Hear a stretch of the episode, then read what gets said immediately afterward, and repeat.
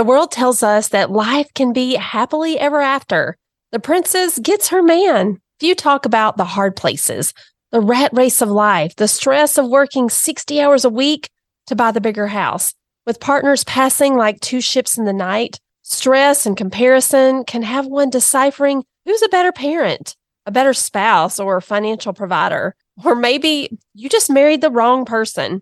On today's show, we're discussing how to become the CEO of your divorce. Let's do this. Hi, my name is Stephanie Pletka, and I'm here to navigate the messy parts of motherhood. I'm a small town mom of four who took a parenting blog and wrote a book to help moms find the goodness in the hard places, to chase their dreams and write their story. So sit tight in the carpool lane. You know what I'm talking about, mamas. Comfortable in those yoga pants and get ready to be encouraged. This is the Motherhood Mindset with Stephanie Pletka. So today on Motherhood Mindset, we're talking to Megan Norris, an attorney and certified life coach.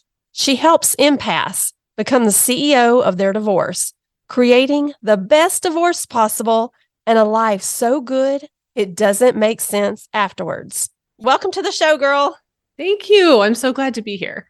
When we're reading about your bio, it says she helps empaths. So, for our listeners out there who are wondering, what is an empath? Tell us more.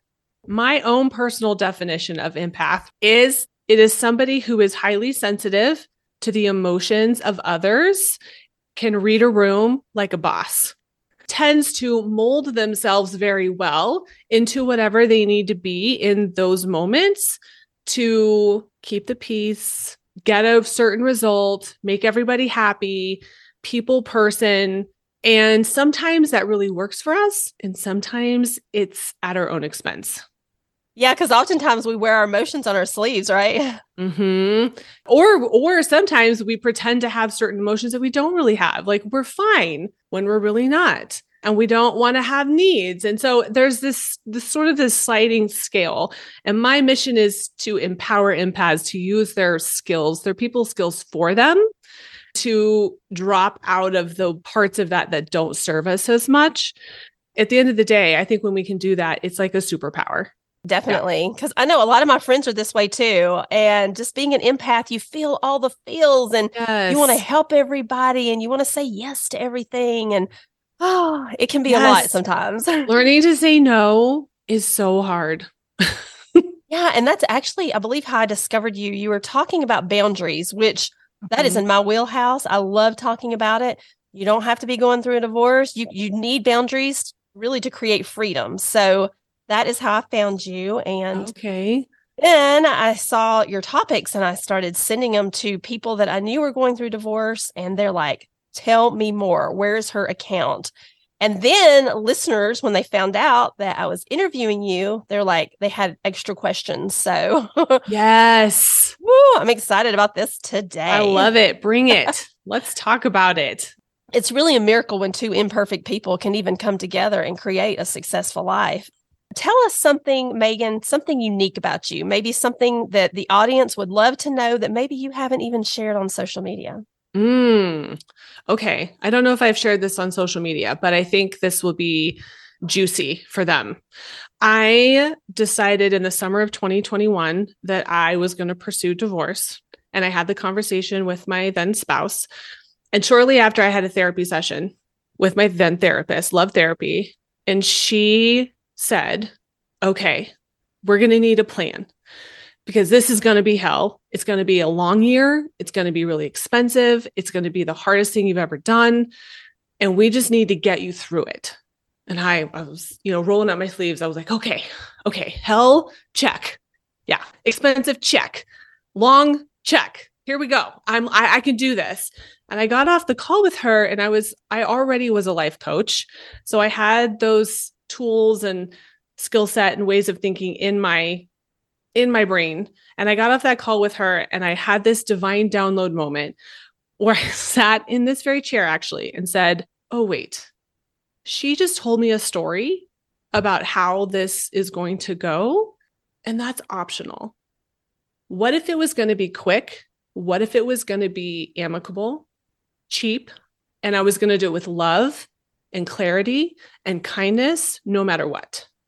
And I decided in that moment to shut out all the advice, all the podcasts I was consuming, all the books, because they were all coming from this lens of you just have to survive this.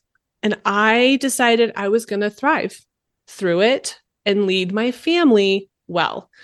And from that moment forward, I shut out all the voices, all the friends, all the family, all the books. And I just said, okay, I don't know if I can do this quickly or amicably, but I'm going to show up as if that is inevitable. And I am not going to go down the road of litigating or fighting over things that don't matter.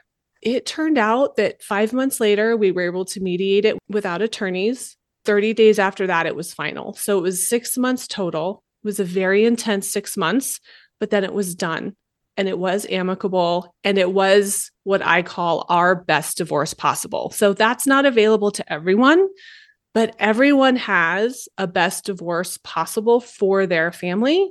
And that's what these shifts can help you achieve. It was just a God thing. It was like the universe was like, no, no, this is going to be your work.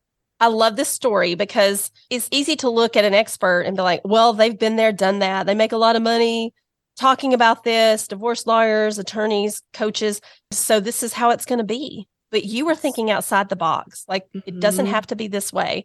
I've seen where celebrities, you know, uh, Brad Pitt and Angelina Jolie, it's been seven years and they're still, God help them trying to get through this process. And I have friends who they just wrote on a piece of paper and divided it up. I mean, I guess wow, it's really yeah. how the other partner is. I'm sure there's a lot of egos at stake playing chess, you know, with the power and oftentimes as life coaches and podcasters and speakers, we come from this place of struggle, this place of hardship, and we want to like be a mentor and grab the person behind us and really save them like five years of heartache. So I really applaud you for taking this experience and being like, look, I just want to help. All right. So you talked about being the CEO of your divorce. What what does mm-hmm. that mean?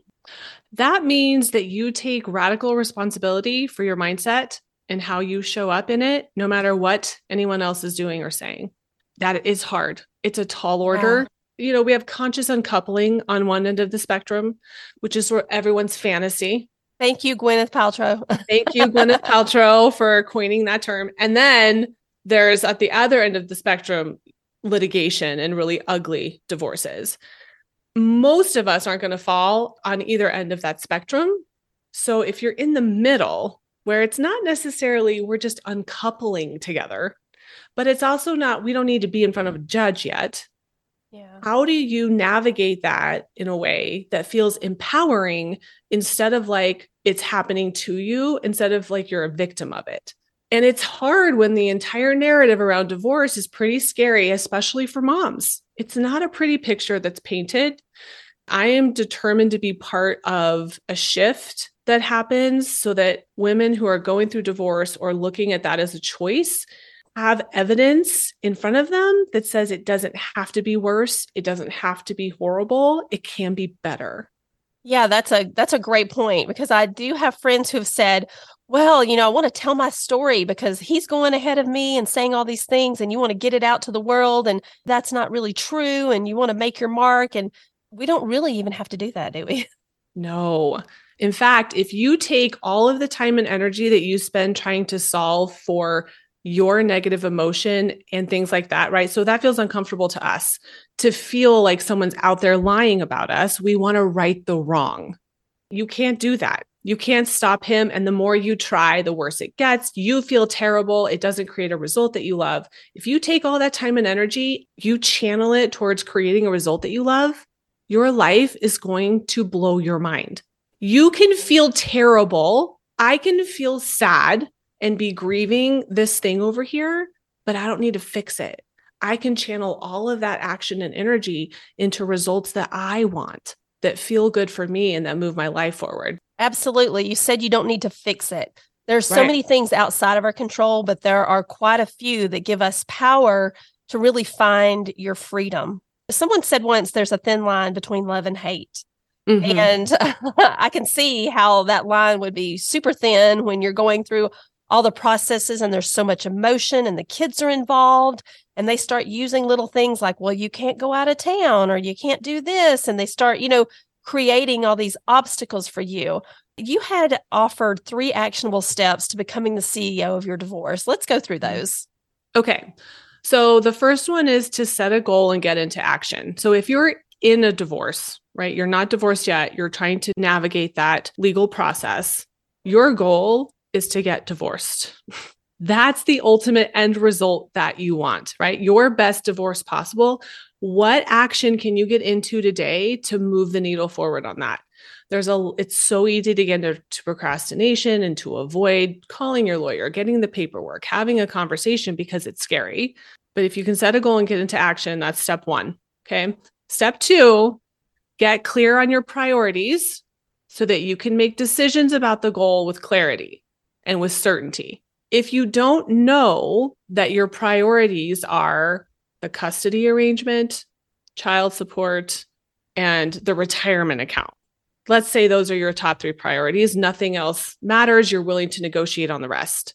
You have so much clarity then around decision making.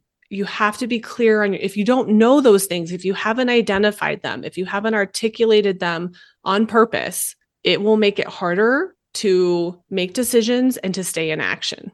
Step three, be open to flexible solutions to get the result you want most, even if it doesn't feel good in this moment. For example, your ultimate result that you want is to get divorced. How you get there is going to depend a lot on your ex, right? It's a group project, it's a co creation. So you may have this idea that, well, we're going to mediate and we're going to figure this out without court or without an attorney. But if your co parent doesn't agree with that, you can't force it. You've got to be flexible in how you get there. And instead of fighting the momentum of where he's going, if you're clear on your goal and you're clear on your priorities, you can say, okay, I guess I was wrong. We're going to both need attorneys, and this is how we're going to get to the end result.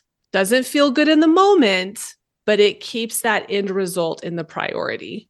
Especially when you know how much you're going to spend per hour on that divorce attorney. Oh. it's so hard.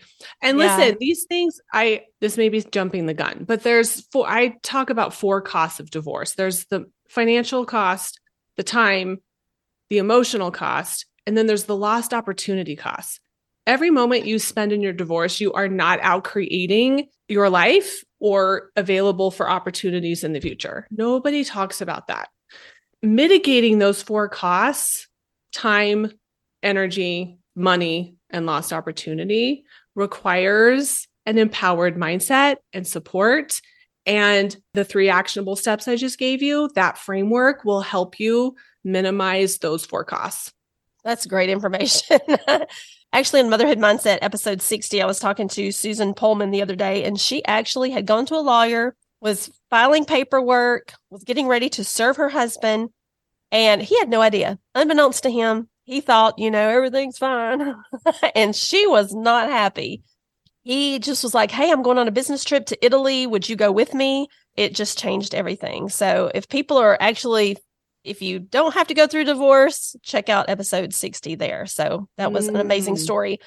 So I've got some other questions for you. There's a lot of people that have egos out there. They're power hungry and they, they fight over the dog. But what happens if people don't do the work? What do they do? Yes. What is this going to be like? What is this going to look like for them? What should they expect? I talk about the ego in terms of our survival brain.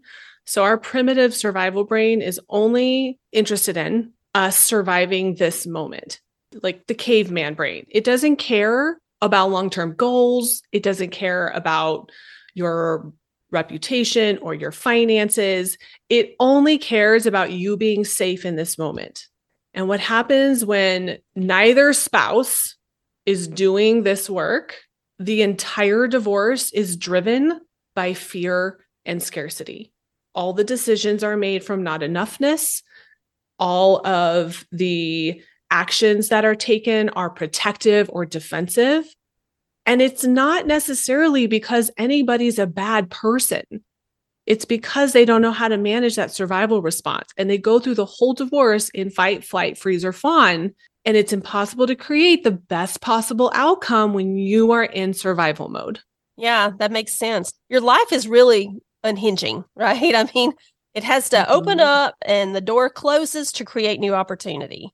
And you've got mm-hmm. kids involved in your house and maybe your business, a partnership, and it's a lot. Plus, people find out about it and it's like, oh my God. But maybe it's a great thing. I mean, it looks sounds like it's it would be a great thing if you have come to this point where you're like, I know it's time. How do you know when it's time? Mm, I think the answer to that is different for everybody. You will just know. And I think, especially for women, there's a sense that we're going to try everything. We're going to try everything. No matter what that looks like, it will be different for everyone. But there will come a moment where you have a knowing. And I'll offer that you can know that and never take action on it. We don't have to know things, knowing things or making a decision about something doesn't have to require action. So you can know that that's what you want or what might be best, and you don't ever have to act on it. To circle back to what you said just a minute ago, I don't want to imply that when you become the CEO of your divorce, all of a sudden you're not afraid anymore. You are. It's so vulnerable. It's so scary. There's so much uncertainty, and our human brains hate it. Hate it. It's so hard. But doing that, this work helps you put your survival brain in the back seat and you lovingly can bring your fear with you without letting it make the decisions for you. So, and then coming back to how you how do you know? I think you just know. What happens if the other person is just not willing to work with you? They're just they're they're doing everything like to create roadblocks and it just seems like this could be so easy but they're just stretching it out mm-hmm. for whatever reason. Mm-hmm. what what what's the next step there? How do you navigate that? I have a client. I just got off a call with her who is going through something like that. And the answer is you can only control you and you can advocate for yourself firmly and still be kind and in alignment with your values and your integrity and who you want to be and three years from now, when you look back on this moment, I want you to love how you showed up. So that might mean you you have to get a lawyer, but you don't do it because you're going to show him and you hate him or you're afraid and you're frustrated. You do it from a place of power and groundedness that says, "Okay, I see. This isn't going to work this way. So what's next?" And you don't ever have to lose your cool. You can just you process your emotions separately and then you make a very intentional intentional decision about how to proceed. In, in that case it would require a lawyer and you would take the journey through the legal system to get a settlement. I have a question from a listener and she said when going through a divorce what is your number one piece of advice as a mom of teens? She has heard before just stay in the marriage for the kids sake. I hate that advice I know, isn't that terrible? It's like it's maybe divorce for the kids' sake. But what would mm-hmm. what would be that one piece of advice for moms of teens? My advice would be to let them know that you love them no matter what. They can be so angry at you. They might hate you. They may not miss, they may not understand, and you may not be in a position to be able to tell them all the reasons why this is happening. And it doesn't matter you love yourself, you ground yourself in love, and then you show up and you say, Listen, I know this is hard. I know you can't understand all of these adult things that are happening, but it feels like you should be able to at this age. And I'm willing to be the bad guy for as long as it takes. And I will love you no matter what. And I will be here for you when you come back to me or when you want to talk, even if that's 10 years from now. I'm never going to stop loving you. Them knowing that is so, gives them such a solid, safe foundation. And if they're angry with you, it means that they feel safe enough to be angry with you. And it's okay. That is great advice. I am your advocate. I am your dream defender. I am doing my best. You know, sometimes moms that they're like you know they feel like they're drowning and they're trying to save themselves and so i know sometimes it can be frustrating like they don't understand or they're mad at me and i'm the one dealing with all the, the crazy and but it's like just sometimes you just probably just got to get in the car and scream or sing to your favorite crazy loud songs, bubble bath, and just go under the water and be like, ah, talk to your friends. I'm sure there's a lot of things that you can do, to, you know, mitigate that. Yes. Yes. I definitely don't want to give the impression that you should just never have a negative emotion. The work is to process your negative emotion separate from how you're showing up with your kids or with your ex or in the divorce because you don't want your negative emotion to be driving the car and you don't want to be trying to solve your negative emotion when you're really sad because your child hates you or has said that he or she hates you and you're devastated and you try to show up with them to fix your devastation like please don't be mad. Let me help you understand. I really want you to be here. This isn't fair right? It doesn't it's not effective. You can't solve the devastation. You have to process it and then you can show up with them with love. And it doesn't mean you're not sad or upset about it. You're just very clear on how you're going to show up with them and that it's not their job to manage your emotions that's so true because everyone's got emotions. And by saying, like, it's going to be fine, don't cry, it's going to be okay, you know, maybe it will be okay further on, but everyone has those, what is it, seven, seven processes of grief and anger and all the things to get through. So we just hold their hand and let them know that they're safe, right? Yes. This is so good. Okay, I can't wait to get this episode out because people have been asking so much about this. Um, are there any last thoughts of wisdom? I don't want to put you on the spot. If not, you can just tell us how people can get a hold of you. Uh, I think I would just circle back to finding the support, whether it's professional or your friends, finding the support you need, not just during your divorce, but also after and support that is in alignment with how you want to think and feel about this season of your life. And there's no wrong answer to that. But if you're listening to podcasts or you're reading books and you feel terrible after reading them, then it might be a sign that it's not quite aligned with where you want to be.